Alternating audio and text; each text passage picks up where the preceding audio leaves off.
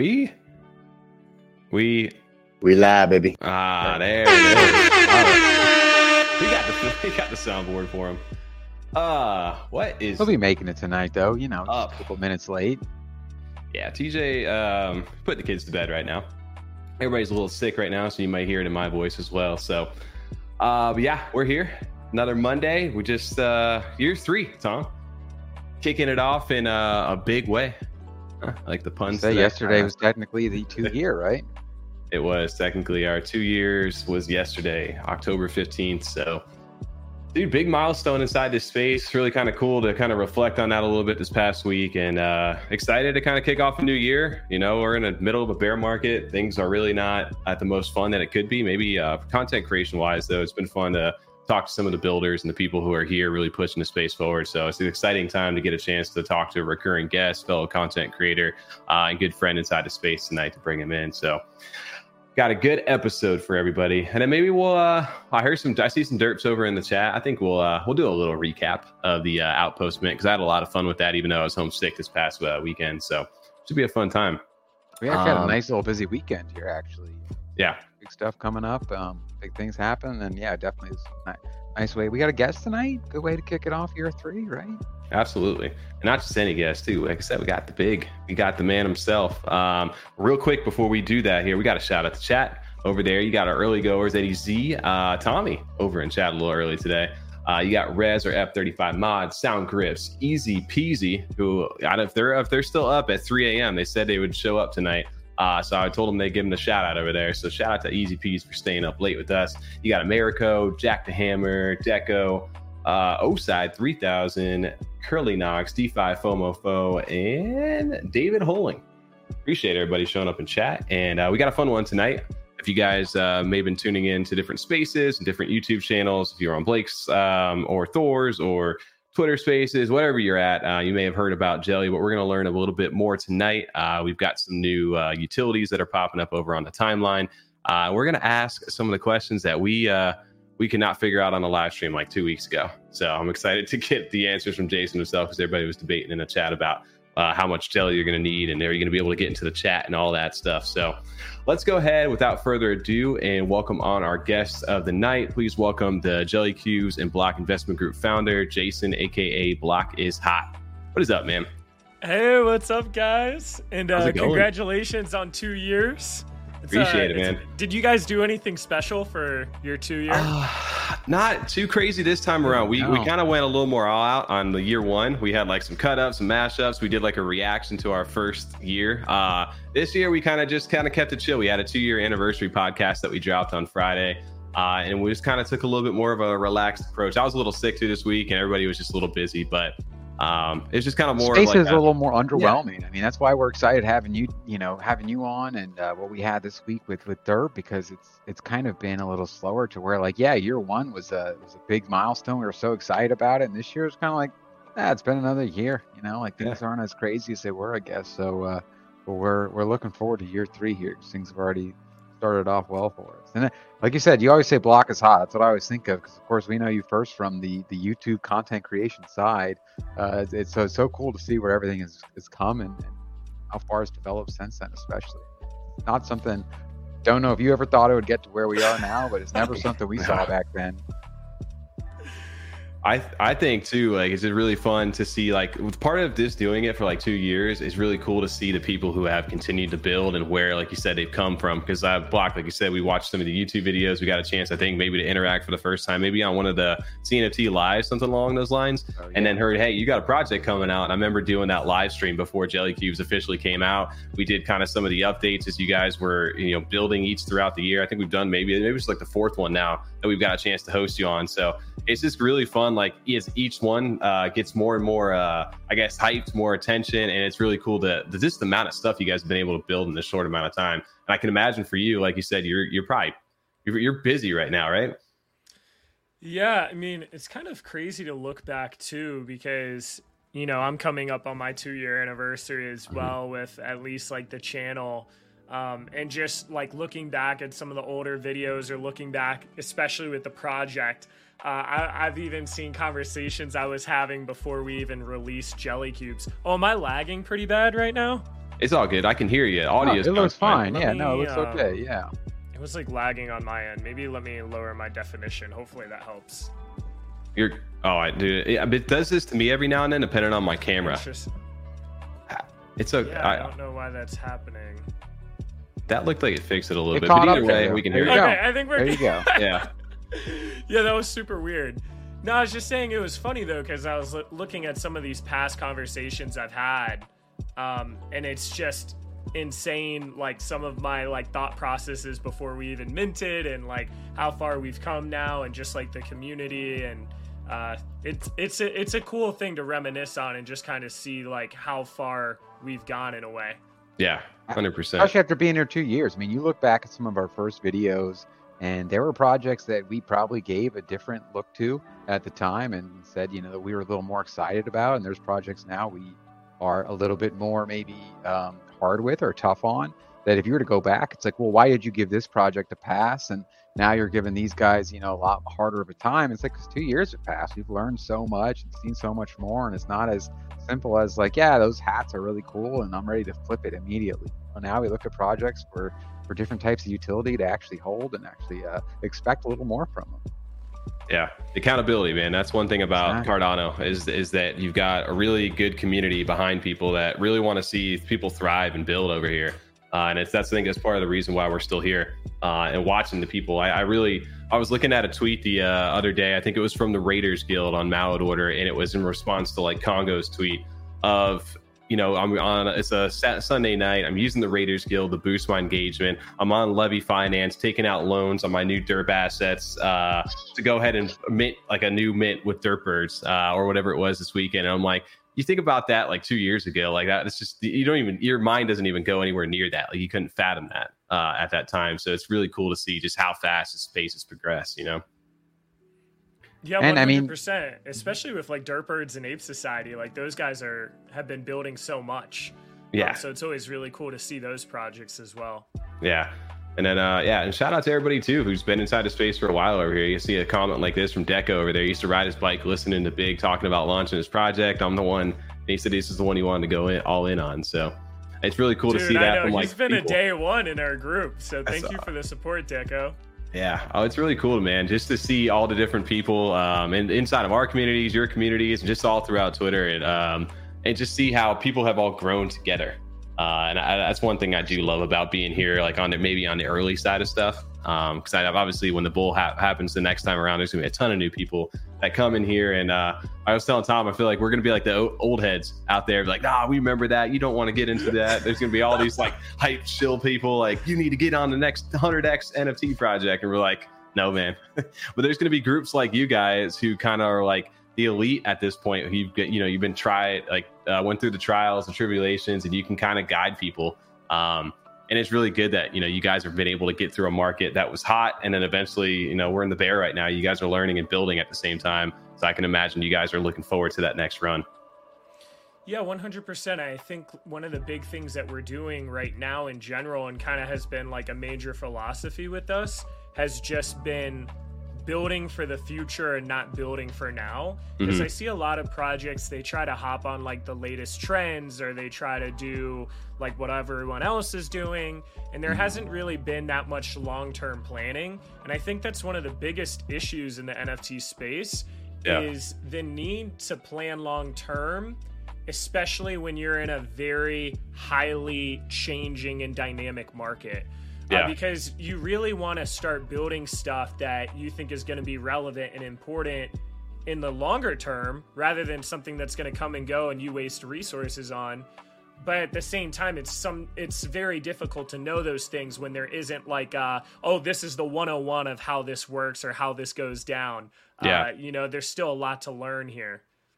Oh, I felt that. I mean, just as an example, one of the things is some of the projects that really jumped in hard on the metaverse. You know, we have some of these projects like like Cornucopias and things like that that are really developing something really cool and neat on our space within Cardano. But so many other projects that really were like, oh, well, that's the big keyword right now, so metaverse. And then they started working on it and throwing everything into it, realizing like this isn't going to be something we can accomplish anytime soon. The space has now kind of moved on. We've lost all our hype and we're just kind of left stalled here. We have nothing left to do, but we've already sunk everything into this too. And it doesn't seem like anyone wants it anymore.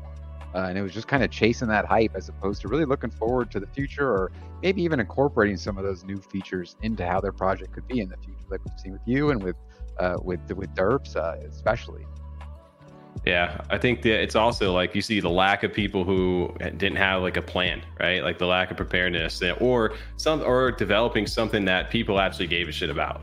That was the other thing. A lot of people, like you said, were chasing that market hype at that time because that was what was selling. But as soon as that stuff just stopped doing that, there was literally no reason to want to participate in it anymore. So people who were building like unique IP, like we mentioned Derp, we're going to probably mention them quite a few times over there. But and then like you guys, where you guys have had this group of people who with all this kind of knowledge, and you're extending basically a lot of the stuff you were doing on YouTube to a big mass group now, where you guys have been able to.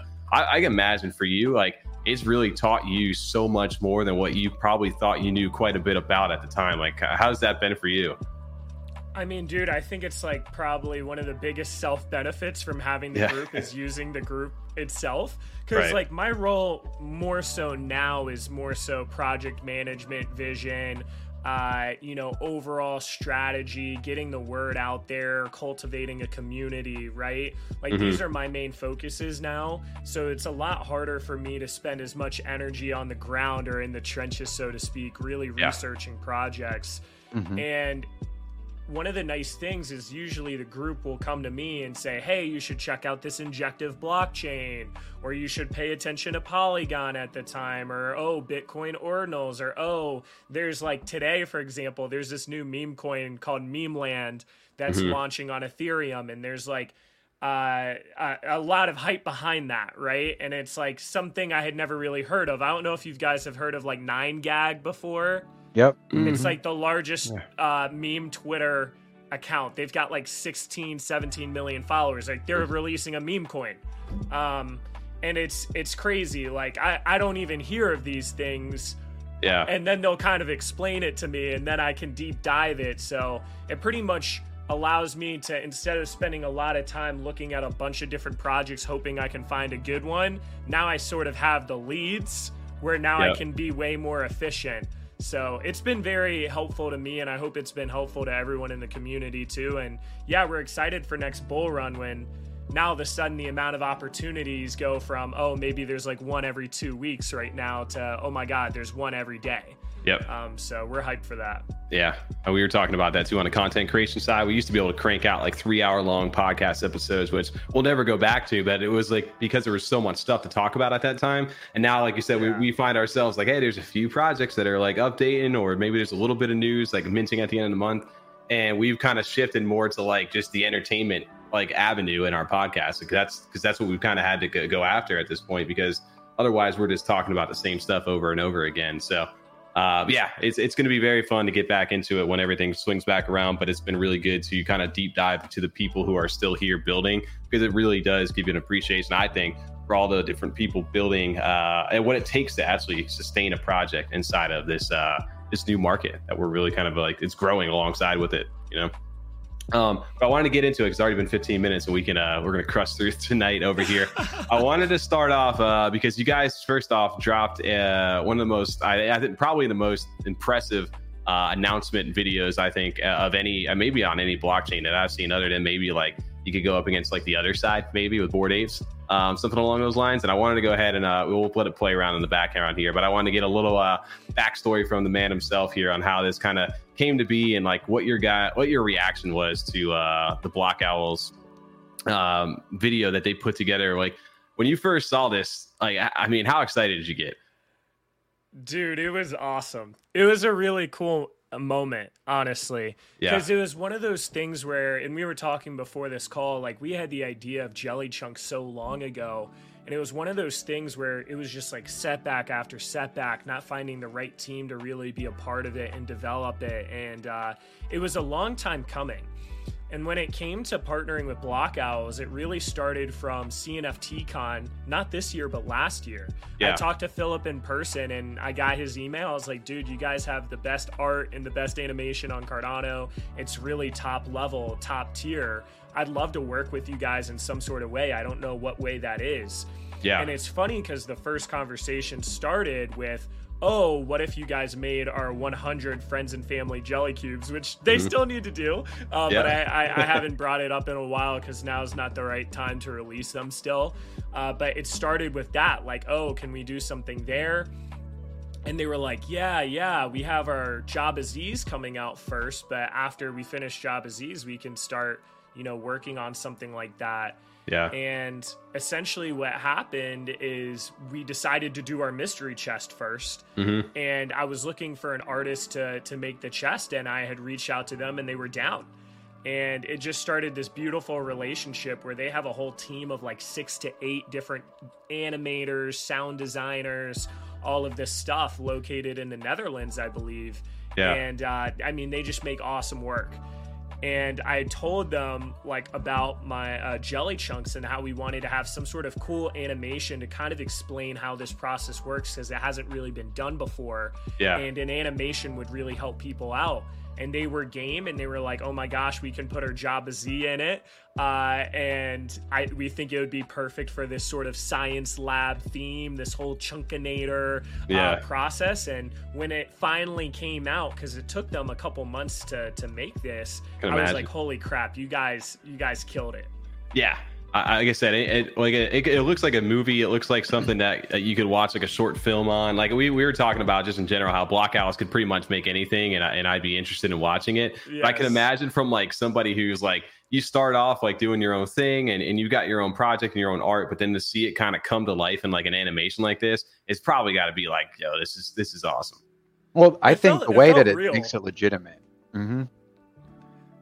Yeah, no, you're exactly right. It made it feel real, made it feel legitimate, mm-hmm. made it feel like, wow, this is happening and we're super pumped for it. And it does what it needs to do, which is kind of give a brief background without going into a 20-minute video of how the whole thing works. Right. Yeah. So it got a lot of people's attention. I think we're at 105,000 views on it now. Oh yeah, I'm not surprised. Right on the money with that. Yeah. No. Especially in this space, I've said that, when you're in the NFT space, especially, let alone the crypto space, we're used to the goofy names and, Jelly and Dirt Birds, goofy gophers, things like that. But especially if you're going to kind of start getting other people involved from the outside that maybe not as familiar with that or a little bit more hesitant, and you're asking them to spend maybe $200 to $2,000 on things that are called Derp or Jelly, and they're like, I don't know if I'm going to do that. But then they see something like this, and it's like, this is the real deal. They got real teams with real talent behind this. These aren't just people asking for a ton of money because there's hype involved. It's a lot more than hype at this point. With real teams and real talent. I love to see it. Block Owls has been one of our favorites since the beginning. I think DeFi said that, they caught our attention right away with their art, and they've never missed once, is my opinion. Absolutely. It's facts. 100%. I just wanted to shout this Capitalist Pig over here. Always comes with some funny comments. He said, hey guys, looks like TJ lost some hair. Oh my God. TJ will be here a little bit later. He's still with the kids. So, but bear with us. That's love funny. It. But yeah, man. So to start off, obviously this video got people's attention, like you said.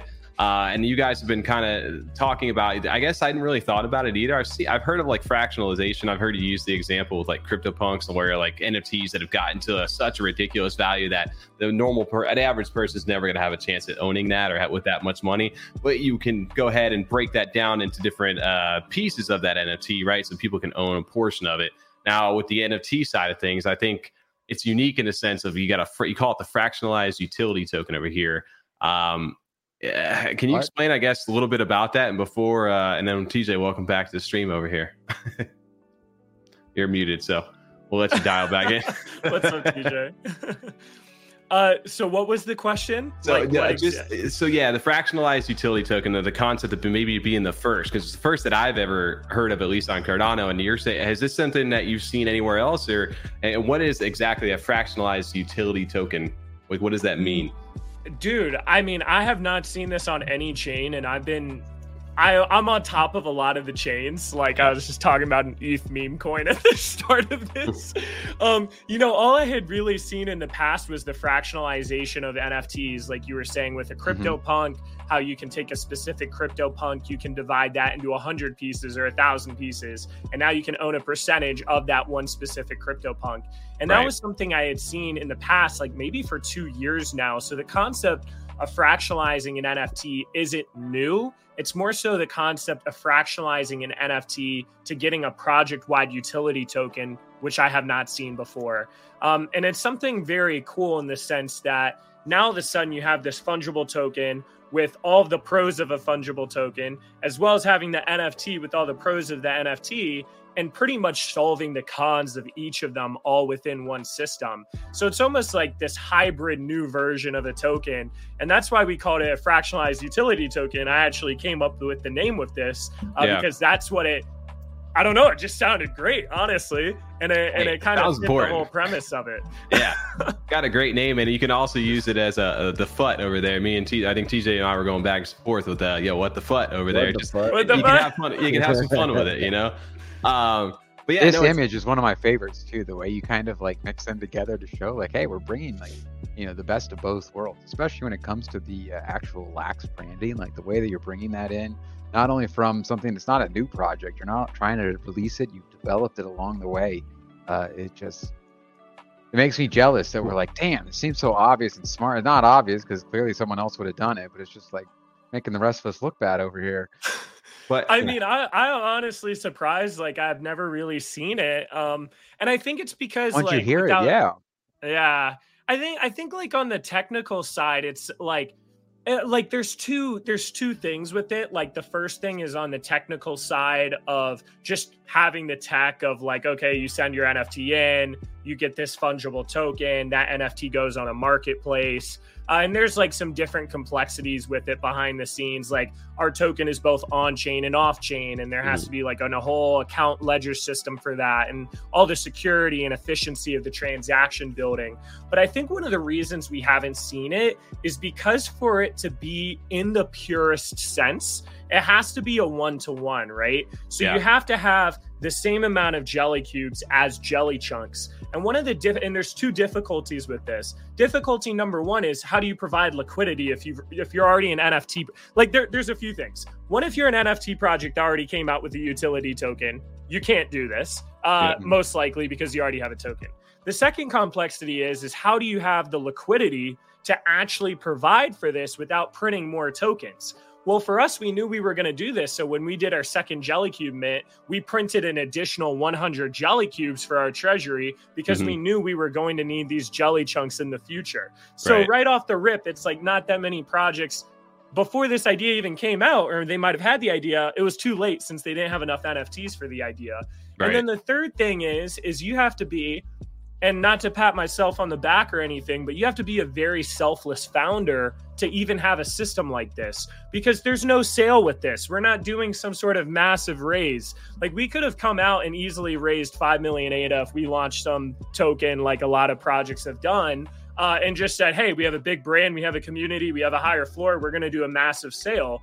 And instead of deciding in the short-term benefit of, hey, let's get a free 4 or 5 million ADA from the ADA community, we instead had to be like, no, we're actually going to self-provide the ADA and self-provide the chunks for the liquidity pool to start it off. And we're actually going to take money out of ourselves to incentivize that pool because we think that it's going to be such a revolutionary system and have so much long-term potential that it's going to pay 10, 20, 30 fold and be what's best for the community. So when you add up all those things, it's like there might've been someone in the past that had thought of the idea, but they might've not been in the situation to actually pull it off.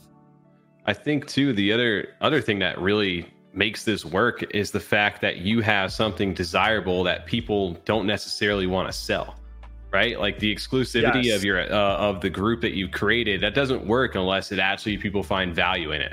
And because anybody can go create an alpha group, right? A quote unquote alpha group. But the second that they get something where they can get automatic free liquidity or something along those lines, they feel that price has hit a certain threshold majority of people dump it, or they sell it off and they move on to the next thing. Whereas most people that I've seen inside of the block are like, I'm not getting rid of this thing. I've got earned way more ADA. I've gotten so much more connections, whatever it may be, from the actual thing, you know, based on the sticker price that I've paid to get in. And I think this doesn't work if you guys don't have that reputation, you don't have that community, you don't have that backing. So obviously you had to build that foundation first before you could do something like this, because otherwise what you guys could have just launched and done this, it wouldn't have made sense. Dude, 100%. And the other thing with it that's interesting, what you just said is, you know, we call it the jelly standard, where it's almost like the gold to US dollar comparison, where you're like, okay, the US dollar is backed by gold. The only way that it can be backed by gold is if the gold is worth something, right? Right. So with Jelly Cubes, that's like another barrier for projects is, okay, you have to actually have something that can actually hold its peg in a way and that people actually see value in, outside of just like a fungible token, right? Like actually having that NFT have value. So to summarize, I don't think I'm the first person to come up with this idea per se. It's just there's so many different things that had to go into it for you to be able to essentially execute on this. Right. But we're excited to come out with it for sure. 100%. Well, I'm looking forward to it over here because we want to learn a little bit more. I know you guys have been dropping like teasers of all the different utilities, and I'm sure we'll get into some of that stuff. But so now that we kind of get the idea of like it's pegged, right? It's like you said, the jelly standard. So in theory, you're going to be able to take these jelly cubes, break them down into 10,000 chunks for 1 point, I guess is the easiest way to put that over there. And then you guys are burning a 10% fee of the of that when they do that. Now, as you kind of move on from that, I know you guys are going to be offering different incentives for holding the jelly token itself. Can you answer, I guess, the first question I guess we want to know over here, because I'm going to get this out here, because TJ and I were debating about this, and even Tom. If you chunk your jelly cube, are you out of the alpha group if you only hold one? So if you only hold one jelly cube, because this is the most frequently asked thing that we've gotten is like, do you get into the alpha group? How many tokens do you need? Stuff like that. Yep. And we can go down a whole rabbit hole of all these things. But the biggest and most important thing for both jelly cube holders and jelly chunk holders is making sure that jelly cubes stay valuable and that there's still the exclusivity with it. Because if jelly cubes lose its value, then so will the jelly tokens. Right. So it's kind of one of those things, because there's this peg, yes, they both benefit each other. But at the same time, if one goes down, the other one could potentially go down unless someone thought that it was undervalued and did the swing on it, right? Right. So when it comes to actual access into the group, it's important for us to not just have this open to way too many people, right? Especially in this market that's a lot slower. So kind of our plans for it are twofold, potentially threefold. The first part is that when this jelly token goes live, we're going to have a promo period for like the first 2 to 3 weeks of when the token goes live, where if you own X amount of the token, you're going to be a BIG member. Okay. I don't know what that number is going to be. I think it's going to depend a lot on how much the price per token is, but this will be an opportunity for people to test out the group. The second thing we're doing is we're going to have the ability for you to purchase BIG trial passes that will last like a week at a time. And this is going to be open every so often. It's not always going to be available because we don't want it to be a situation where people just have no need for a jelly cube and they just keep buying these tokens and buying, Sorry, my headphones died. Is it echoing on your guys' side at all? No, no. Good. Yeah, okay, good. Great. Yeah, but essentially, we don't want it to be. Sorry, that like really threw off. No, you're but yeah, we don't want it to be one of those things where people can just simply buy these passes every single week and have no purpose for actually holding a jelly cube. But every so often, you're actually going to be able to buy an access pass. It's going to be on our Block Investment Group site, where you're literally going to have these off-chain jelly chunks. There might be, let's just say an example, 25 available for the month. You go on there, you purchase it, and then we have our Discord bot automatically give you the BIG member role, and then 1 week later it'll automatically remove the role, so it'll be completely automated. The third argument that we've had, and this is something that might be the case further down the line, is holding X amount of jelly token to get access and not needing a jelly cube. This is something that would be further down the line if we did do it, Because some people are arguing, hey, if you have 10,000 Jelly Chunk token, that's the same thing as a Jelly Cube. Right. Can you count it as a Jelly Cube? The issues are with that, though, is a bunch of people could just like chunk their 3-pointers and their 2-pointers. And now all of a sudden you have way more people in the group all of a sudden because they just sell the extra chunks. Right. So this is something that we won't do in the beginning. The only time we'll do this is if in the future we have just an astronomically high floor. And a lot of times what I've seen with D Gods or CryptoPunks or Bored Ape is as the floor gets too high, your average member now becomes an investor rather than an active community member.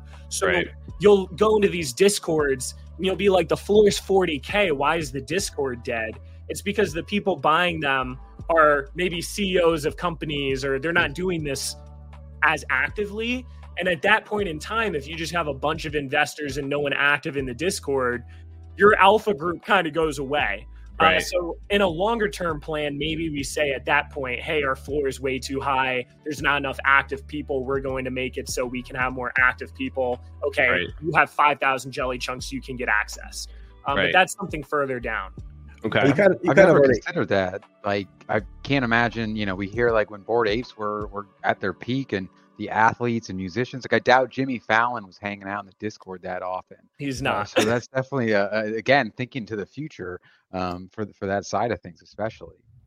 You kind of answered my question for down the line, but for initially, are you guys thinking about possibly having a dynamic jelly token allocation, like equal to the floor price of an actual jelly cube? So if you have X amount of jelly token, it has to equal the same floor price right now just to have access to the alpha group. This way it kind of keeps it fair or an equal level if you're in there. So, well, if I have the amount of jelly token, I can just go buy a jelly cube. Yeah, that's kind of the point. It's supposed to equal the same amount. So you can have a dynamic jelly token. The point system would be like you said. The point system doesn't work. Like you said, the extra allocation would. And also, like they said, it's not the same as having, it's the same value. That doesn't mean it's the same as having. You don't have a jelly. You have the same value in a jelly, but you don't actually have the jelly. And that's what creates the exclusivity, which gives it its value in the first place and why the chunks can be successful in that way. Yeah. Oversaturated some. It's funny, though, because TJ, like that was actually a big like conversation that came up in the group, too. And just like, OK, what's the game theory in this? How does this play out? Because that like one of the interesting things that could happen is maybe there aren't any 1-point jelly cubes in the chunked marketplace. And the lowest one is a 2-pointer or 3-pointer because the 1-pointers get brought up. And now all of a sudden you actually need 20,000 jelly chunks in order to buy back a jelly cube. So you might have 15,000 jelly chunks and not have BIG access if you have no jelly cube. So we're thinking about these things. And like part of it is when you're doing something for the first time, it's like, okay, let's predict as much as we can before going in, but let's recognize that we're going to be figuring a lot of stuff out. Yeah. And when you're pioneering something, there's going to be things where you have to kind of see, okay, how does this actually play out? And then based on that, we can kind of make some minor changes and be like, okay, a lot of people in the community are suggesting this. At the end of the day, though, the big thing is like, we always have to prioritize the Jelly Cube community, which in turn actually prioritizes the jelly token in a roundabout way, right? So it's one of those things where if the community doesn't think it's a good idea, then as the founder of the community, I'm probably not going to do it unless I, for whatever reason, think that it is a good idea and they don't, and I can't educate them or something like that, you know? Yeah. I think my other question to all that too, like we said, it's a hard balance to go ahead and have, because if I was like I said, not a multiple jelly cube holder, I was a single holder, maybe just a 1-pointer. What would be the incentive for me to want to chunk if I lost access to everything? Because right away I would go down to 9,000. It wouldn't be there. I wouldn't have a personal unless I was looking for liquidity, right? That'd be the only incentive that I would have. So I do like that where you give that choice. Like you said, if I'm in a pinch, I don't necessarily want to get rid of all my jelly. I don't want to sell the entire thing, but I don't want to, I want to be potentially, I'll buy some jelly here in the future and I'll get back that 10,000 or whatever it is. At least they have quick access to be able to do that versus somebody maybe who is just like, yeah, I'm done with this. I'm going to sell it and be completely out of it. But yeah, that was one of my questions, how you balance that. Because what would the incentive be for the little guys to go ahead and do this? Yeah, so we have 800 unique holders. I think around like 45-50% of them only have one jelly cube actually. Okay. So there's a decent amount of people that have one Jelly Cube. At this point in time,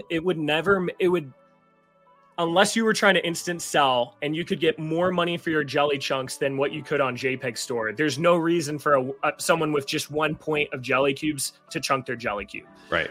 And this is kind of, and we had brought up, this chunking process a long time ago, so people could kind of know this, before, hey, just so you know, this is how this works. Some people paid attention, some people didn't pay attention. But for them, they would most likely be more so a buyer of the tokens on the secondary, and we're going to have different utilities and stuff of how to use this token, but not everyone is going to need 10,000 Jelly Chunks, right? They might just be like, hey, I want to enter this special whitelist, or I want to, buy this piece of merch, or I want to craft this thing, or, I want to, do some of the different things we're doing. The time when you would really want a lot of Jelly Chunks is when we have our block pad. And I guess I can go into that sometime in this video, but that's going to be the time where some individuals are going to be like, dang, I actually really would like to have a lot more jelly. And what's interesting is when you have 800 holders and you say, okay, having a one Jelly Cube, your first Jelly Cube, if it's your only Jelly Cube, that's going to give you the most value because you get access to the group and the utility and the benefits and the networking, right? So what that means is that 800 out of 2,600 Jelly Cubes, their Jelly tokens may never see circulation ever. Right. And that's what's really interesting, because those Jelly tokens are locked in the Jelly Cube. So off rip, the average Jelly Cube's point is actually 1.5 exactly. So 800 times 1.5 is 1,200 points. 1,200 divided by 3,900 is around 30%. So you're talking about right off rip, it doesn't make sense for 30% of all token of all jelly to ever be circulating. So it's pretty interesting. Yeah, I was going to say Triple Threat had a question a little earlier about that. He goes, if everyone keeps chunking, we'll eventually go to zero. And I think he just answered that right there, where mathematically it doesn't make sense that, that will ever happen right there. So that is an interesting thing. Although you guys do have some plans for some of that stuff that is being burned from what I understand, right? Yeah. So we have in the beginning, we'll probably go heavier on the burn percentage just so people can kind of see how it can be deflationary, right? Because right now we're trying to explain this process to everyone, and there's a ton of information, and even every space and YouTube video I've gone on, there's different information and questions that get brought up. And this has been something that luckily a blessing in disguise is that I've been able to think about this stuff for a long time. Yeah. So there hasn't really been something I haven't really thought about yet, which has been boosting my confidence a little bit. But it's one of those things where we're getting these fees, right? So if you think about it, we're getting these fees, let's say 10% from the chunking fee, right? But our strategies, like a lot of other projects out there, where we're trying to create a lot of utilities for people to spend Jelly token on. That's kind of the name of the game. But instead of trying to curb new inflation or new tokens coming in every single month from your NFT or something, instead, we're already starting off at the max circulating supply in a sense. Mm-hmm. And everything that we do is only going to lead to deflation and increased scarcity, which leads to increased price. Okay. So what's interesting is we're getting these fees, and as a project, we have to decide, okay, where can we allocate these fees to best benefit the project? Do we want to burn them so that Jelly Cubes and Jelly is deflationary? Because if you think about it, every 10,000 Jelly Chunks we burn is 1 point of Jelly Cubes forever gone that will never be able to come back. Right. Do we want to give it for staking rewards? So people might want to own more Jelly Cubes and stake them for rewards. Do we want a community fund where we can help kickstart different business ideas in the project? Do we want to allocate some towards the team so that we can develop more stuff and be incentivized to keep developing? Do we want to allocate some towards the liquidity pool so that we have a larger liquidity pool and have less price impact when people make bigger trades? There's all these different places that we can allocate these fees, and it's going to be dynamic. Once again, kind of my earlier analogy of, hey, we're doing something for the first time, so we're going to be figuring out a lot of stuff. We don't want to put ourselves into a box and say, okay, this percent's going to go here, this percent's going to go here. We would much rather keep it open-ended and be able to adapt when the market is adapting. Mm-hmm. We don't want to get to the point where we're just burning 100% of the jelly tokens every single time. And then it really does become an issue where there's literally just not enough supply, right? Yeah. And now we don't have a community. So it's going to be this kind of balancing game. And we'll give we already bought like 9 different ADA handles to kind of delegate, hey, this is where the fees are going. Every month we're looking to do some sort of report that says this is the total amount of fees. This is where we're going to put it. And this is why we did what we did. Yeah. Well, man, like I said, I think you guys have gotten, you guys don't put anything past you. I think the research, the stuff that you guys have dove into, it shows. Like I said, this time's already been flying by over here. Get into a couple things. I wanted to showcase real quick because I think we did it on a live stream, just to kind of what people can maybe expect to see over here. This was the Big Fi app that it was on the testnet. I think we showed off a little video you did as well about how you can get some testnet jelly cubes right now. And how you can actually interact with your marketplace. Is this going to be the ecosystem where people are going to come to, if you're a Jelly Cube holder, this is where you're going to want to go? So there's going to be 2 ecosystems, our on-chain ecosystem and our off-chain ecosystem. Okay. So this is going to be our main on-chain ecosystem where people can get their Jelly Cubes, they can fractionalize them. We are looking to open up this tech to other projects as a service as well. But like I was saying earlier in the video, the project has to be in a certain position for this to make sense for them to do, but we're looking to open this up in the future.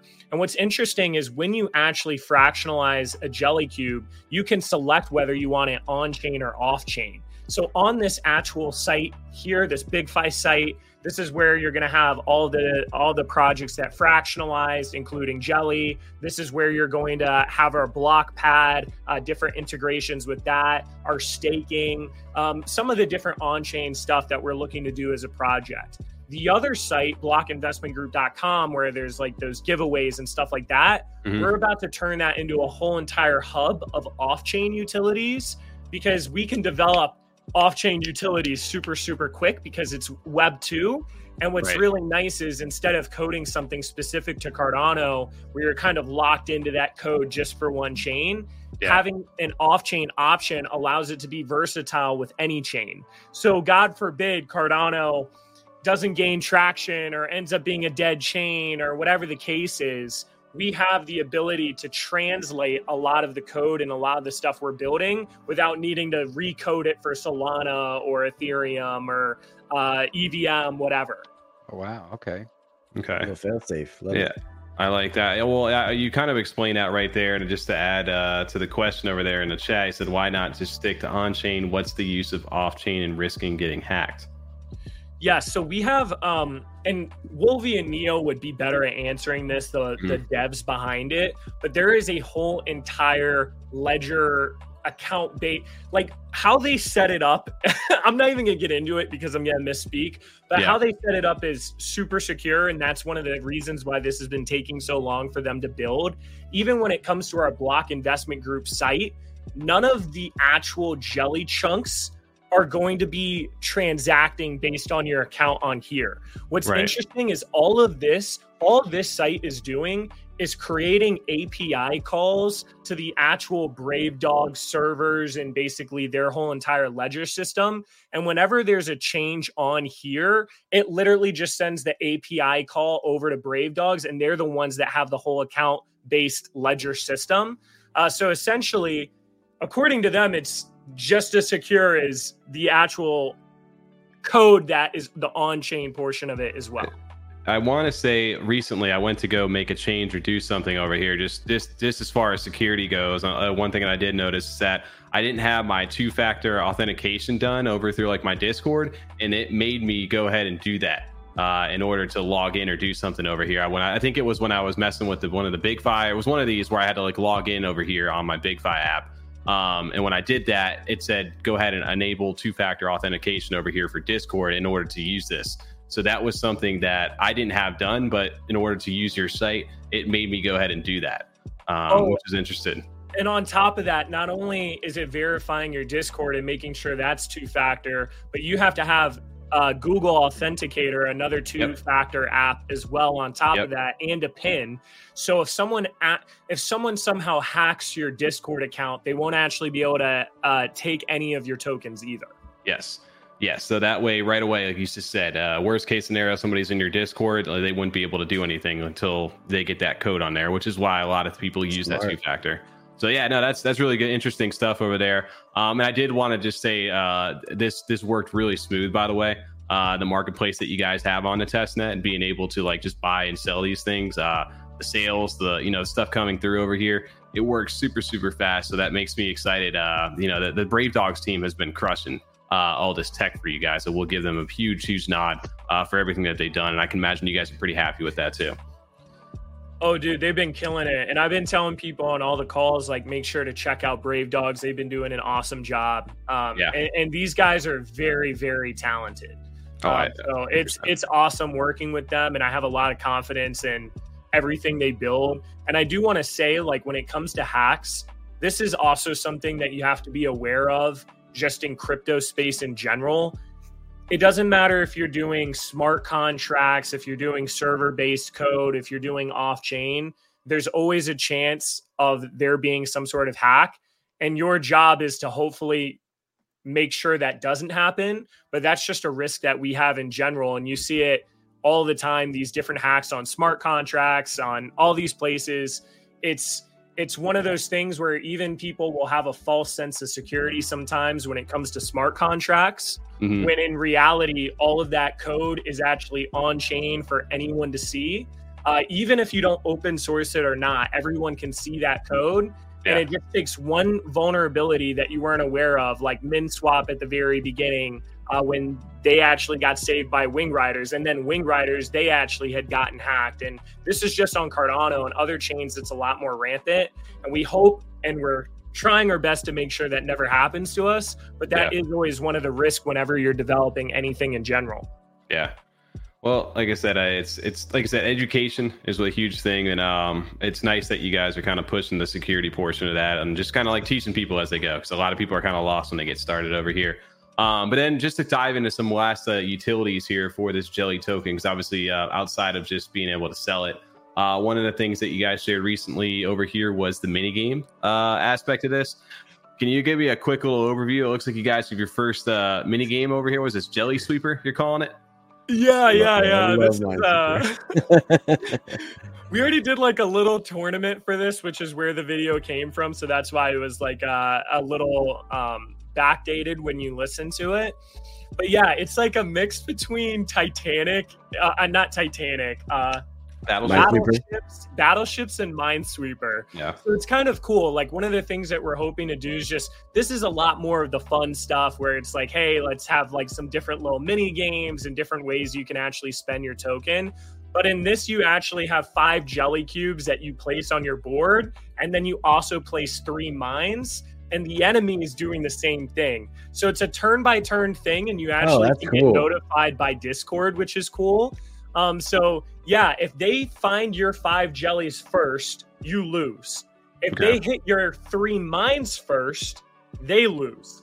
If you hit their 3 mines, you lose. If you hit their 5 mines, 5 jellies, you win. So it's cool. Like when, and we're actually about to do another tournament for this, and you see, you'll actually get notified when it's your turn. There's a time limit to it, but there's going to be 1v1 battles where you can actually wager jelly chunks against someone. So you can be like, hey, I'm gonna put 100 jelly chunks on this match. And someone can join you, but we also have tournaments where we actually did a 256 person tournament where it literally had 8 rounds of brackets.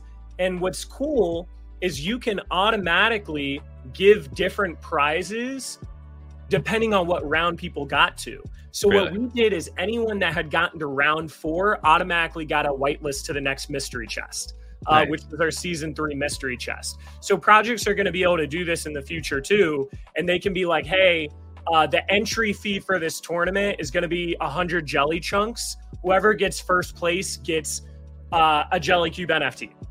Or, hey, like 90% or 50% of the prize goes to first place, 40% goes to second place, 10% goes to third place. So there's going to be ways to automatically set this up with NFTs, with crypto, with jelly chunks, And we're hoping that we can get like sponsors. Like, let's say Cardano Crocs Club wanted to sponsor the tournament for the month. We can actually change out the pieces for Crocs, and we can have like their info on the side. So it can even be like an advertising thing as well.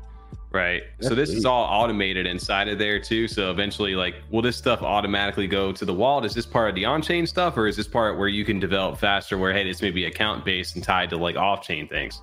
So the entry is off-chain Jelly Chunks. Okay. What's cool though is basically there's an API call that Brave Dogs are making where whenever there's like an NFT prize, for example, they would have to send that NFT into a wallet.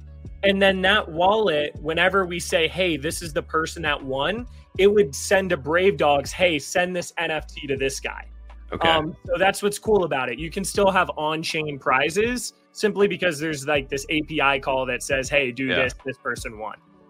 Dude, that's it's pretty detailed, but I understand a little bit more. It makes a little bit more sense of why you would have on and off chain things like that, because like you said, you're able to develop things a little bit faster. But the minigame thing is interesting, right? Because like I know you use this as an example, but say there's a whitelist or something like that for a project they want to go ahead and do a little tournament or whatever. It's fun to have like these games to go ahead and participate. It's all done through the chain, through Discord, to be able to do that. So I think that's a fun way to go ahead and participate like that.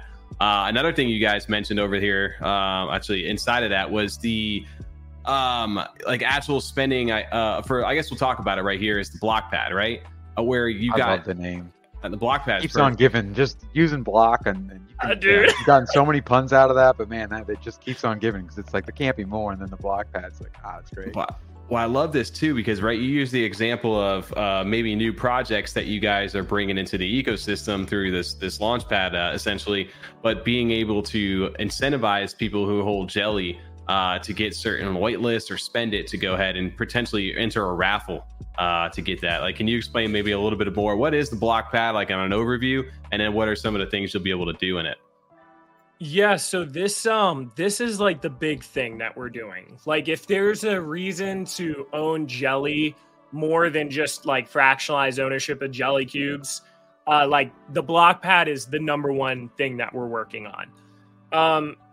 Have you guys ever like experienced like a launch pad on like another chain, like a BSC pad or Vellispad or anything like that?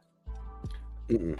No, I mean, but we know people are not actually experienced as in, engaged ourselves, I think. We know people that have done it on the BSD side. BSD pad, I know. Yeah, so to kind of give a quick explanation, because this hasn't happened on Cardano for some reason, really. The way it might have happened with Card Starter, but they didn't really execute, but they're doing things a little bit differently.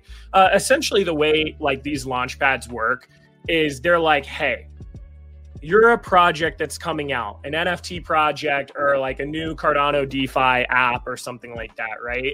And you might not have all the pieces. You might not have someone that can help you with marketing, get exposure, know how to build a community. Maybe you're missing out on some information. Maybe you're looking to connect with someone that can make graphics or can be a moderator in your Discord or whatever the case is. There's all these aspects of a project. And then they also need like technical needs, right? Like actually minting the NFTs, distributing them, minting the token, all of that stuff.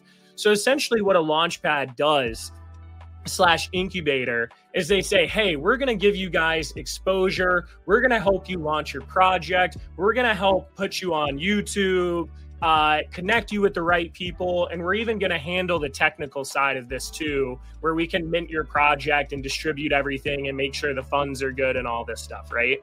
And that project is like, wow, the block group, that's a really big deal for me to get all this exposure. I'd really like to partner with them. We can partner with Brave Dogs as well to handle the minting tech. I trust them. They've done a good job on the mints, whatever the case is. So essentially they want to launch with us. Our whole premise with our project is that we're hoping, especially in next bull run, whether it's our YouTube channel that has a lot more views, whether it's our brand that's a lot bigger, whatever the case is, we're hoping that we're going to be in a position where a lot of people see the value in wanting to launch with us.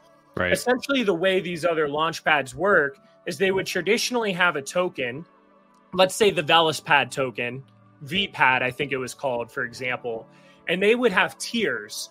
And they would have oh, you have to have at least 20,000 VPAD for tier one, 50,000 VPAD for tier two, 100,000 VPAD for tier three. And what would happen is in the bull run, there were so many high quality projects or so many hype projects that were doing well in the secondary that wanted to essentially get exposure from a block pad. So they would give a percentage of their tokens at a really cheap price to the launch pad as a compensation for their service. And essentially what the launch pad would do is they would say, hey, depending on your tier of how many tokens you hold, you're going to get an allocation of being able to buy this new project that's coming out at a really discounted rate. Right. And what would happen is that these tiers would just get so expensive to the point where you might have needed $20,000 just to be in a tier one, simply because all of these new projects you could get in at a very cheap price, you could get a guaranteed allocation, and you knew you could make money from that project. There are some flaws with this, though. Like that whole entire, oh, you need X amount of token in order to be able to get into the allocation was too big of a barrier to entry. And a lot of these launch pads were just not very sustainable with how they did their tokenomics. What we're doing and our main focus with the block pad is being a launch pad and incubator on Cardano and hopefully beyond. But your jelly token is going to be able to be spent in order to get these allocations of different projects that are onboarded. So whether that's a fungible token or whether that's an NFT, you're essentially going to be able to pay jelly token and you're going to get an allocation in whatever project we're launching. And the premise is by getting that guaranteed allocation, you can spend less dollars of jelly and be able to get more dollars of profit in whatever token or whatever NFT that you're able to get because of the allocation. Okay.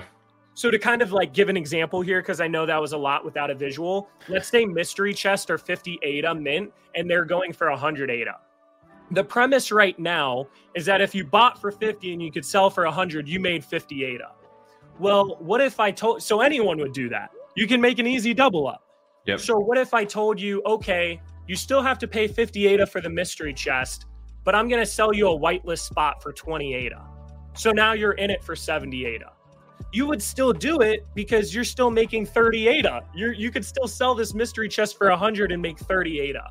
So the premise with this is because we're able to provide so much value to other projects, because we're able to give so much exposure, because we're hoping, and I think you guys will be there too, to have tens of thousands or maybe hundreds of thousands of subscribers in the next bull run and really be in an amazing position, right?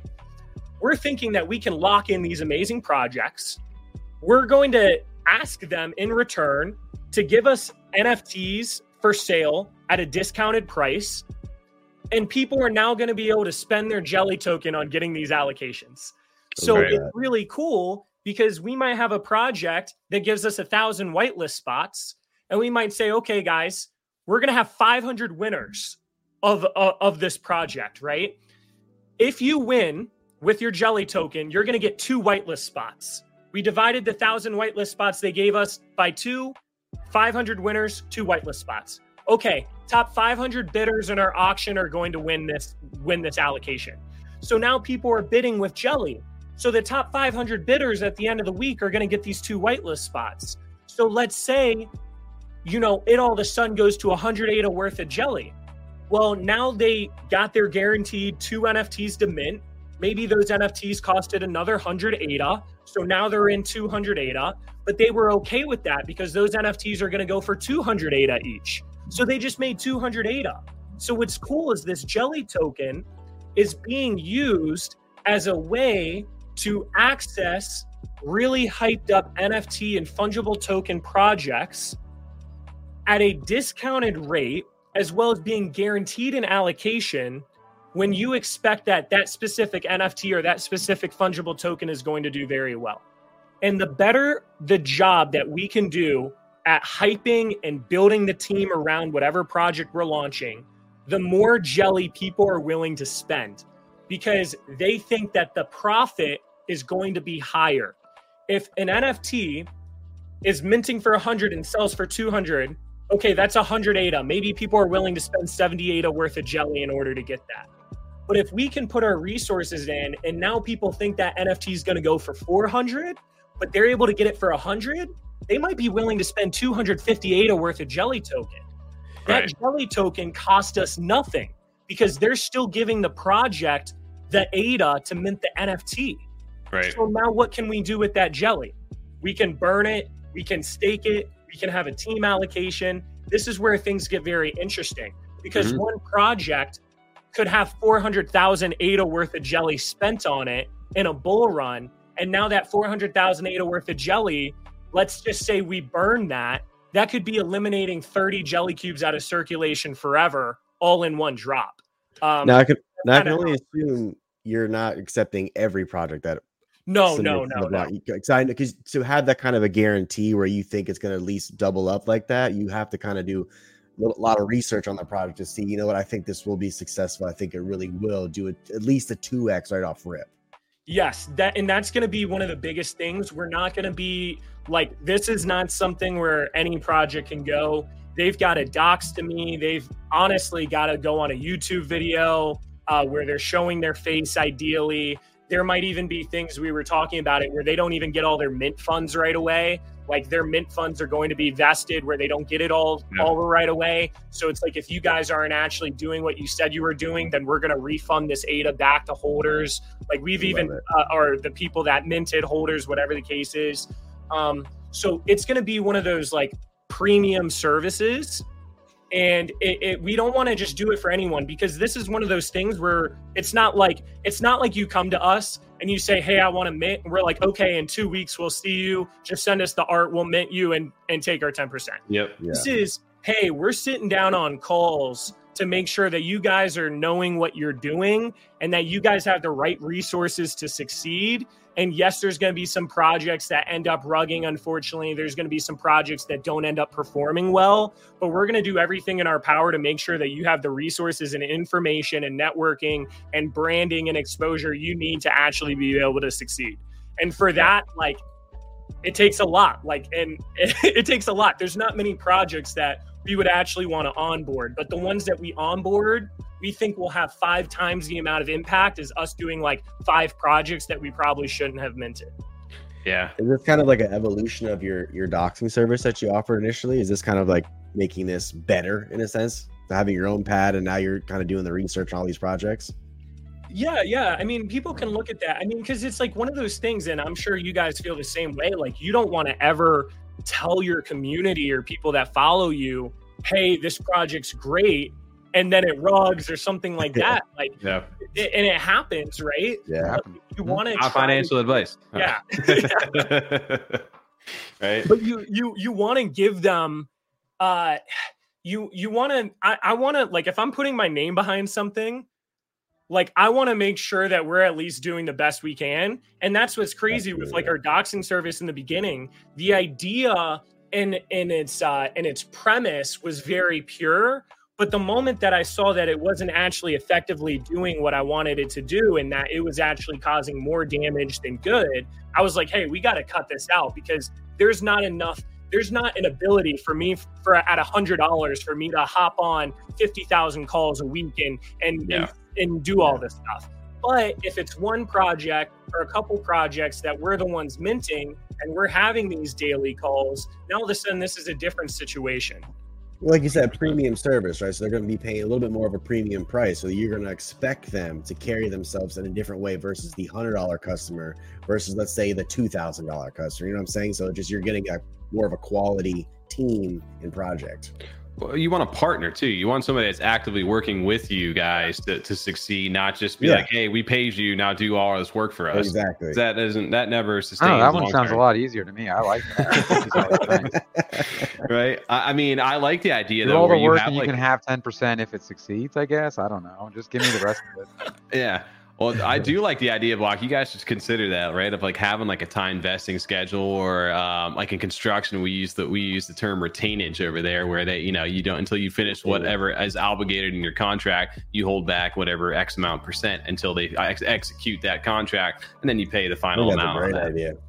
Because that way, like you said, you got something to hold on to them in case they don't execute or they're moving way slower or not agreeing to what they originally said. So you hold people accountable. There's no accountability. No accountability. You get 100% of your money immediately. Like when we look at these different fungible tokens, it's like, hey, our tokens are vested over 20 months or 24 months. And like when it comes to NFTs, it's like, hey, you're going to give us 100% of the money right away. And now we have no incentive. We were way too trusting in the beginning. I think we've learned a lot. And I mean, if you treat it like a business at the end of the day, just because we're in Web3 doesn't mean that you can't, like, standard business practices don't apply. Like that, there is a reason some of these models work and the companies make millions and billions of dollars a year. It makes sense. If you treat it like a business, you have a better chance for success long term over there versus just a quick hype. And like I said, next bull run, nobody even knows who you are anymore. And we saw that on some other blockchains where people started facing actual, criminal charges. Actually, when it got to a high enough level where it was like, oh, this isn't just a little silly thing. You got a couple thousand people, $1,000 on some scams. And there was people ended up getting like prosecuted and stuff across some other blockchains because of the shady stuff they were doing. So it gets pretty real really fast too. Not Logan Paul for whatever reason, but exactly. Or something. Yeah, you got to be the elite. If you're making money, they don't want to see you go away. But no, man. I mean, obviously you've got a ton of stuff that you guys are building right now, but I don't know how you guys stay focused on one thing. But I'm interested to see how the utility portion of this goes. So if somebody like ourselves over here, maybe I don't have a jelly cube at the moment, but I'm looking to get in my best. Where should I be looking? Should I be looking on a DEX? Are you guys going to be offering liquidity through there on like a specific one? Or are you guys going to be coming to your app? Like, where would I be looking for jelly if I was not a jelly cube holder? Yeah, so we haven't announced it yet, but I'll give some alpha. Like, we're partnering with Dex Hunter. Okay.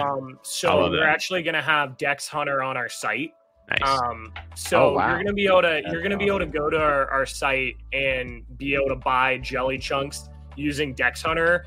Okay. We're going to add our liquidity, and we'll have like whole release details. We're going to add our liquidity to MintSwap. What we're doing, and this is, man, like if you're listening, stay tuned for like an actual release detailed document. Okay. Because when you're actually buying this token, you got to be careful, guys. Because the circulating supply at first is pretty small. Like we're pairing 150,000 ADA with 150,000 ADA worth of jelly chunks into a liquidity pool on MintSwap. Right. So this is more of a smaller pool. What we're also doing though is we're taking in an additional 50,000 ADA worth of jelly chunks. We're setting up a yield farm for 3 months on MintSwap. Okay. And what this does is we mathed it out. Based on this APR that people would get because of all this ADA worth of jelly within a compressed amount of time, essentially we think we're going to get over 700,000 to 1 million ADA worth of liquidity in this pool based on the APRs. And this will help us in our first 3 months when we're the most volatile. It'll help reduce the price impact.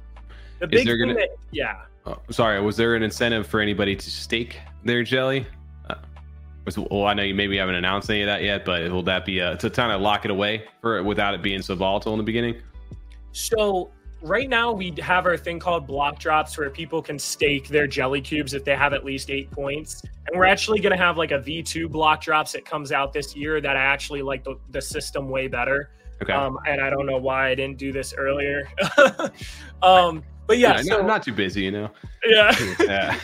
But basically, though, the warning I'm giving, though, is you got to realize, guys, that let's say Jelly Cube floors 5,000 ADA. Okay, well, we're going to release our LP at, 0.5 ADA per token. Because 0.5 ADA per token times 10,000 is, let's say, 5,000 ADA. So this is where the equilibrium is, right? If all of a sudden this token and everyone starts buying it and it goes to 0.15, that would mean that the floor of a jelly cube should be 15,000 ADA. Yeah. So you got to realize that if that happens, there's either going to be a couple things that happen. One, someone with a bunch of jelly cubes could be like, oh my God, I can sell jelly cubes at 15,000 ADA a jelly cube. They're going to chunk their jelly cubes and they're just going to dump the token, right? Yeah.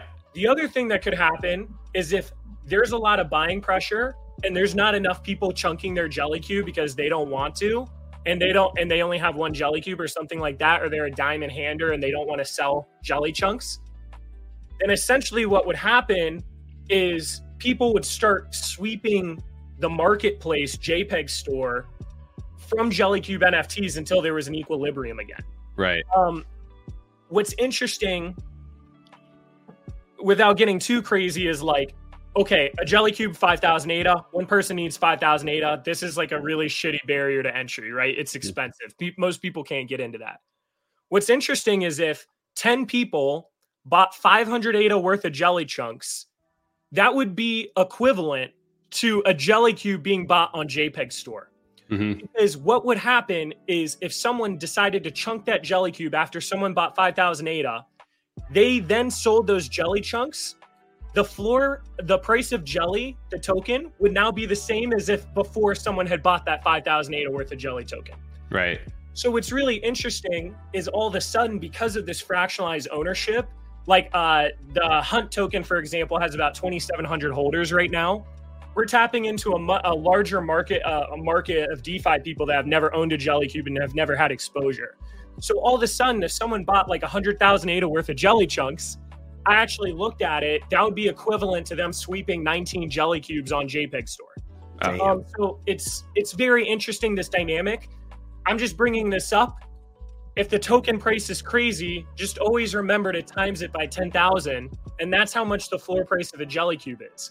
So if it's way too out of range, you've got to be a little bit more careful. And that's like just the warning I want to put out there for people. There's this arbitrage that will happen.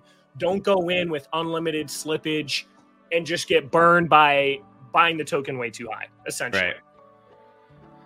Man, there's a lot to think about. There's a lot of play there. Yeah, that's a whole bunch of different ways like that interacts with each other now that it's linked to each other and tied like crazy. That. As opposed to just being like tied to life. Yeah, it's crazy.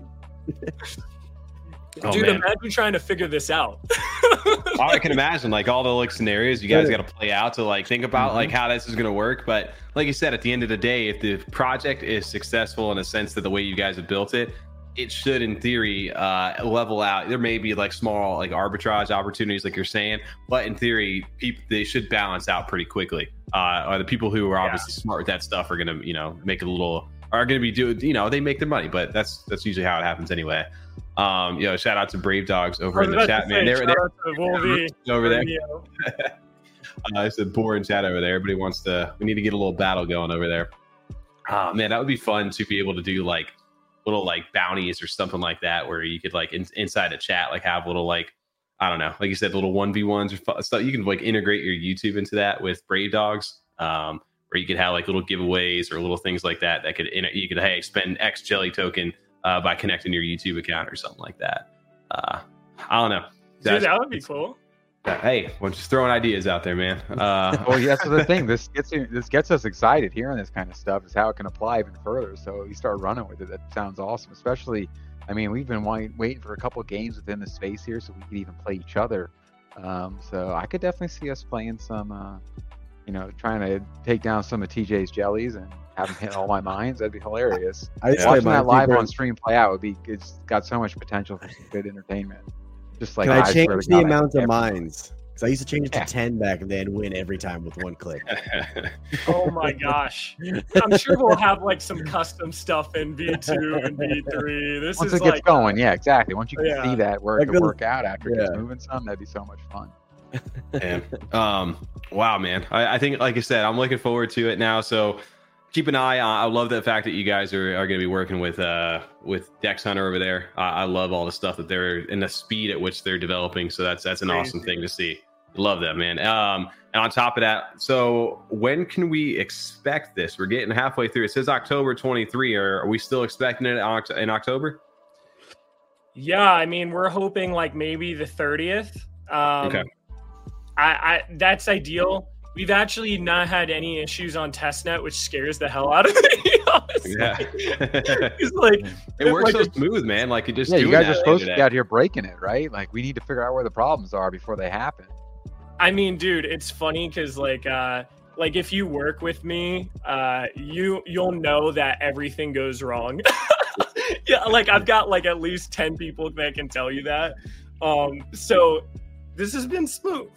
This has been smooth. And like, I think like Neo and Wolvie at Brave Dogs, they're just such good devs. I think they might have even surprised themselves on this one, but it's amazing. I mean, I can tell you everything I've ever used from Brave Dogs and on the site has done really well. And that test net was surprisingly, I didn't have any issues at all. Swapped everything right away. It was in the wallet in 2 seconds, was able to go ahead and buy and move around. Like it was like working like it had been there for months. So really cool stuff. But yeah, man, I don't know if anybody's got any last questions over here for Block when it comes to Jelly out here. So keep an eye towards the end of the month. And obviously there's going to be more than just, profiting off the Jelly token itself. So looking forward to seeing how you guys come up with like innovative ideas on top of what we just discussed tonight. Yeah. And, sorry for frying your guys' brains with all this. No, dude, this is what we love. This is what it's all about. Yeah, sure. With deep dive, man. Think about for a couple days here.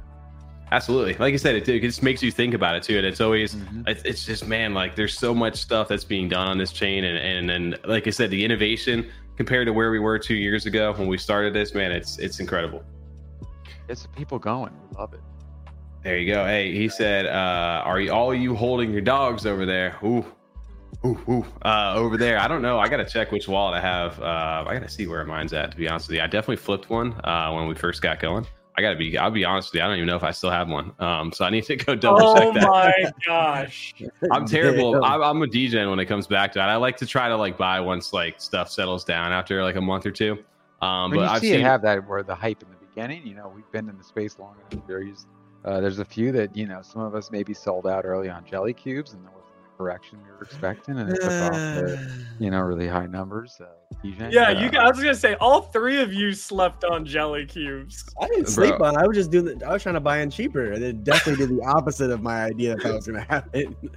Dude, yeah, I'll tell you what. It's one of those ones where I was in and I went heavy. I just was thinking short term on stuff, and that's what I was thinking too. I thought it was gonna have a little correction. I was gonna buy it back in cheaper than what I sold it for, then ride that wave to the top again, and then that did not happen. It just kept going and going. You guys will all get a friends and family cube though when we come out with it, which is I'm holding the shit out of that one. No, I still know that you guys are owed one. I told the community once we hit 10,804, if we can get there, well, that'll be a good time to release it, because it just hasn't been a good time to release them. Because, you know, we had our second mint, and then after our second mint, obviously we doubled the supply. So the floor was just trending down. But now that we're starting to bounce back up, it makes more sense to bring them in again. So we'll have them. I don't know when we'll have them, but hopefully like in the next 6 months. Whenever the time comes, we'll go ahead. We'll schedule up another call. We'll see all the new stuff that's been done. Yep. We'll look at the new artwork from Block Owls, and we'll have this new conversation every time. Hopefully, like I said, we can do this. Like I said, the last time we spoke was 5 months ago, which actually isn't that bad compared to some of the ones we've done in the past. I think we just did like Dave. It was literally a year ago. And it flies by so quick, dude. I was gonna say it doesn't feel like it's been that long, honestly. Yeah, but we definitely need to get you on like a podcast or something too, not even just a live show. Yeah, just be fun about anything. Yeah, not just obviously. I'm sure you get exhausted talking about your own stuff so much over here, and sometimes it's nice to kind of kick back and just see what else is going on inside the space. I did want to ask you though, kind of pivot to that question, Tommy, what you just said. How has it felt from starting the project to now? Because I know in the beginning, you know, you're a content creator starting a project. Now you're full throttle business project creator mode. Like, how has that transition been for you, dude? I mean, I think it's like being a project founder in this space, like, is very unique. I would say like the biggest thing is I've been able to handle anxiety better throughout the process. It's kind of interesting, like the mental health aspect of being a project founder, especially like a project founder when you're like putting your face on something, right? Because this space, there's so many projects that fail. It kind of feels like you always have a fire on your ass where you always have to build and develop. And sometimes it's hard. Like you look at other projects like, oh man, like what could we do? And, you know, and I think it's one of those things too. You just have so many people counting on you. Yeah. I like, especially in the beginning, I really felt the weight of responsibility, and it was like pretty heavy because most of like my, you know, different businesses I've done, like stuff like that, it's always been like solopreneur for the most part. Like maybe I had a couple people help me out here and now and then to do some stuff, but it was always like mostly a one-man team. And the big transition with like owning a project is now all of a sudden you have 800 people that are counting on you, that are believing in you. And like some people, they're here for a quick buck and they just want you to release something to pump their bag. And, you know, that's how it, you know, like that's just how it goes. But it's one of those things I really felt, especially in the beginning, just like how much weight and responsibility I had. Like I had people counting on me. I had people that are believing in me, that trust me, that care enough about me to put money where their mouth is. And they're like, yo, I believe that you're going to be able to do something with this. And having that amount of faith and trust on you is like a heavy weight, because you want to deliver and you want to be like, yeah, like you were right to believe in me. And when most projects fail, it's very hard to do. And your things get delayed, and because it's a newer space, it's hard to find people that know how to do certain development, and you're trying to operate within this budget. And I would just say like the big thing for me is over time, like I've gotten a lot better with just like understanding the responsibility, but not letting it weigh me down, and realizing like, I just got to try my best to do what I can. And go at your own pace, right? Yeah. I think too, like for project founders, I think for all projects, it's like our community or communities in general, NFT markets, like everyone's always thinking, that's awesome, that's coming out. All right, but what's next? Like that's always probably the question. Well, what's next after this? When do you do this? All right, what's next? So I feel like, I think for you specifically, you've done a great job this past whole year with your project. I mean, it just shows all the partnerships you developed throughout this year, and all the people and the connections that you've made that even make this project that much better. So, you know, hats off to you for how well you've succeeded so far this past year. And that's another thing that's hard on a quick note, is just this feeling of like, you just keep having to do more. Like you get something done, what's next? You do something and it's not enough. Right. And I've heard, like, I've talked to Dave about this, and I've even heard like Frank from D Gods and Utes talk about it. But this endless cycle of, keep coming out with more stuff to keep pumping the bag and keep it. It's unsustainable. You know, at some point people have to be in it for more than making money. They have to be in it because they want to be a part of it, and they understand and want to be a part of that vision or the product, and really use the product. And not just be in this situation of, release another thing that's hype, you know. And we see this, we just see this all the time. And like hype is still such a big part of this space. So sometimes you've got to play the game a little bit, but that's like another thing that you can't let it weigh on you, especially when people are like, why don't you do this? Or why don't you do that? Or why are you not doing this? And it's like, guys, like just trust the process here, you know? Even in cases where like the floor has taken off from the initial mint to, you know, let's say even, you know, the biggest one and the apes, when you see them get to that level and everyone's buying in later and they're like, all right, what are you going to do now? It's like, what do you mean? We made it already. I did what I said, you know, everyone should have been happy. I made it worth a ton of money. As far as you buying in late or wherever you bought in, it's not necessarily something we're going to continue to provide more and more and more. When we think we were already successful, we were at a successful level. You just bought it at the top. Well, I think too, the if you could provide something that is worth holding on to, the value of holding on to it is worth more than selling it, you're in a good spot. And it makes people think, because like you said, if you're a product, you're a service, you're a group, like that access should be worth more than just offloading. It's great to know that you can offload it for that if you really want to. But holding on to it potentially provides more value than you just offloading it. Exactly. And I think you've cultivated that well with what you've done. And that's a hard thing to do, because I always, you know, we've heard the term alpha groups, all this stuff. That's a nice concept. But what really is driving the value there? And you guys have really formed a really strong community, have been able to get the research to be able to make really good plays. And I love the success stories inside your Discord and seeing that when people post those kind of things, because it's a good like testimony to the product and service that you guys, it's a successful product, and buying into it is something that, you know, you can benefit from potentially if you use it, you know? So big hat off to you for that. That's marketing, that's for sure. So when you see those, that's just make it even better. Yep. So Yeah, man. I mean, it's been great to get to, like I said, see it from the start with DUC before, and now after everything has been built. And I'm sure we'll continue to have these talks as long as we both keep doing this. So honored to have you on tonight and get a chance to talk about this. Real quick, I'm loving the spam in the chat. Keep it coming. Yo, what's this game that Brave Dogs has got everybody playing? We got a numbers game going on.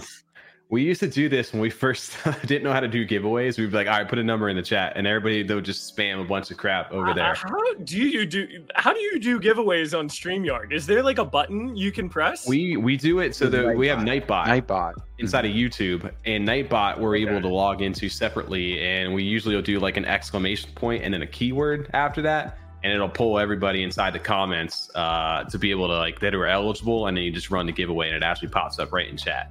It's actually kind of nice. But it took us a long while to figure that out. First time, and we were on older computers at the time. I don't even think it was on StreamYard maybe at the time. Maybe Restream. Restream, and I think, Tommy was like, let's just have people guess numbers. And we said like 1 through 100. We froze. We completely froze. This also was unlimited guesses, so people just spam chat so hard that it completely crashed us. Like on our end, our computers couldn't even handle it. Oh my gosh. We had like 20 viewers. He said guess 1 to 100, so everyone just spammed every number they could think of, 1 to 20, and I have like 20 people in there. So it just good time. Hey, just chat. Like you're saying, we're learning along the way too. It's just something we've never done before, and you gotta start somewhere, right?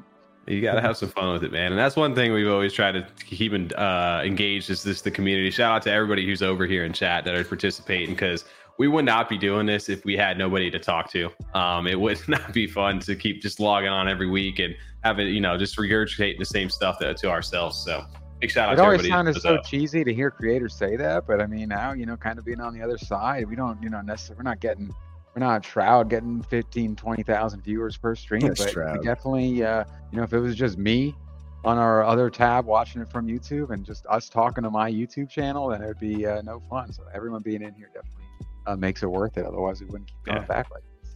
Yeah, and shout out to the communities too, man. That's one thing I will say is the founders and the people, the communities that roll tight together.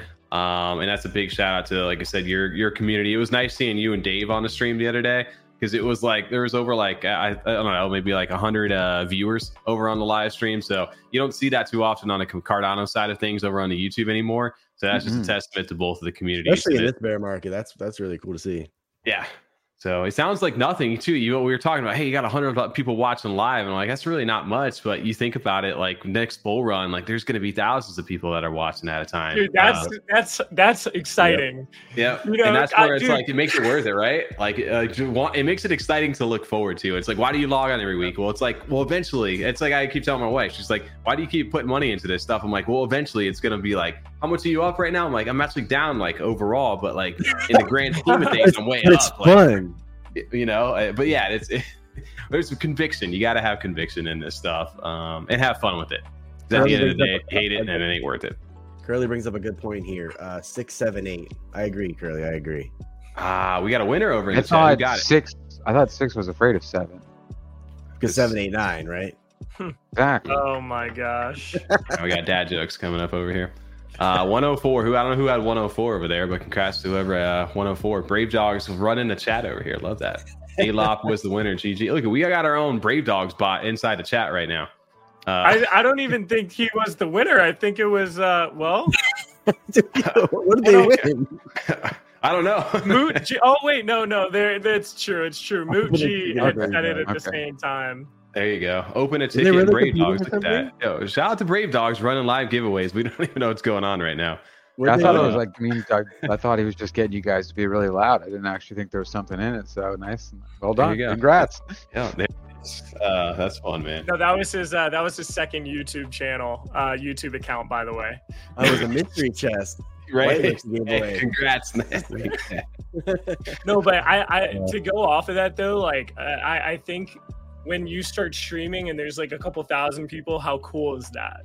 Like, and I think you'll get there. I was talking to Cardano Pay a little bit at NFTLV, and he's like, dude, just stay consistent. Next bull run, all of a sudden you'll gain 30,000 subscribers in a month or 2 months. And you're like, how did this happen?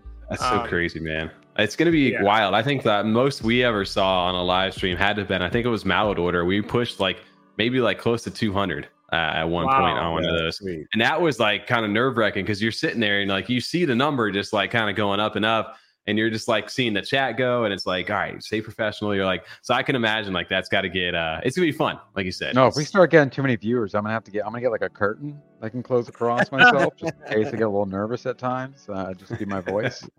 Arrow's right. When we did that CNFT live, I think we had like 300 or more. Yeah, it was like almost 400 between all the platforms. Awesome.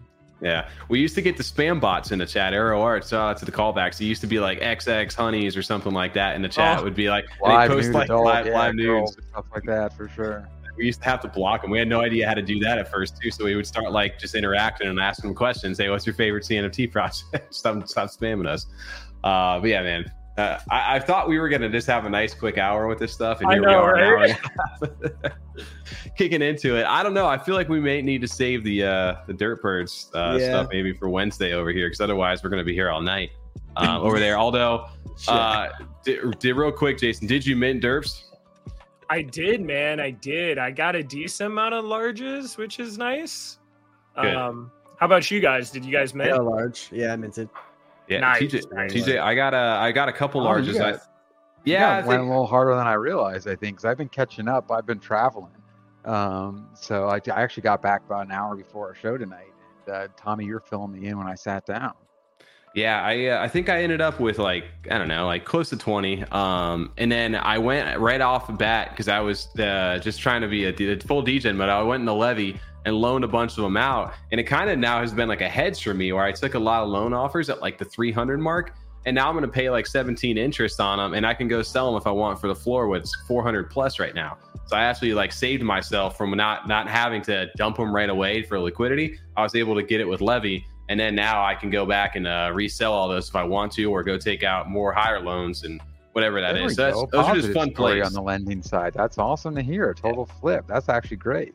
It's fun to be able to do things like that, right? Like have access to liquidity. And Tommy, you told that story wrong. You're supposed to say, I knew 300 was way undervalued and the floor was going to take off. So of course I took all those Levy. Of course I put them up on Levy for the 300, and look at what a genius I am. That's how you got to present it, Tommy. You did that all wrong. Well, you did that all wrong. Used right? Levy more, man. Bro, you know what the crazy part for me was there was a Pinnacle Perch, which was like their epic one. It gave like a 1.9 multiplier. And it was like the Pred faction, what they had just released that little chart where the Preds earn, like if you got your outpost fully fortified, like the most out of all the factions. I saw someone drop one for like 1400 ADA.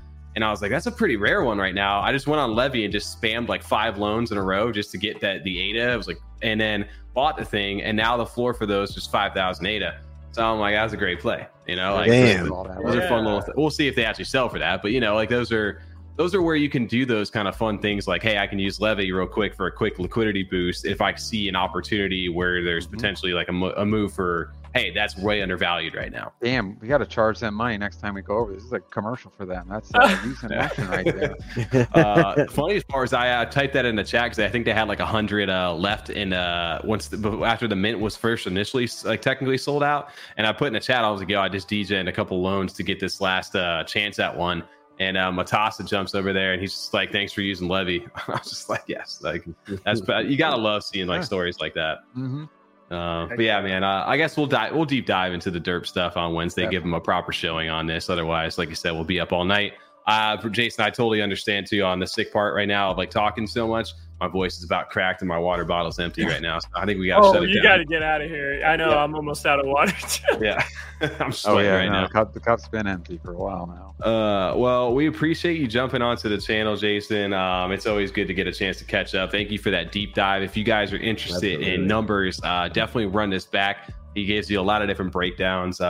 October 30th is when we can expect to see it.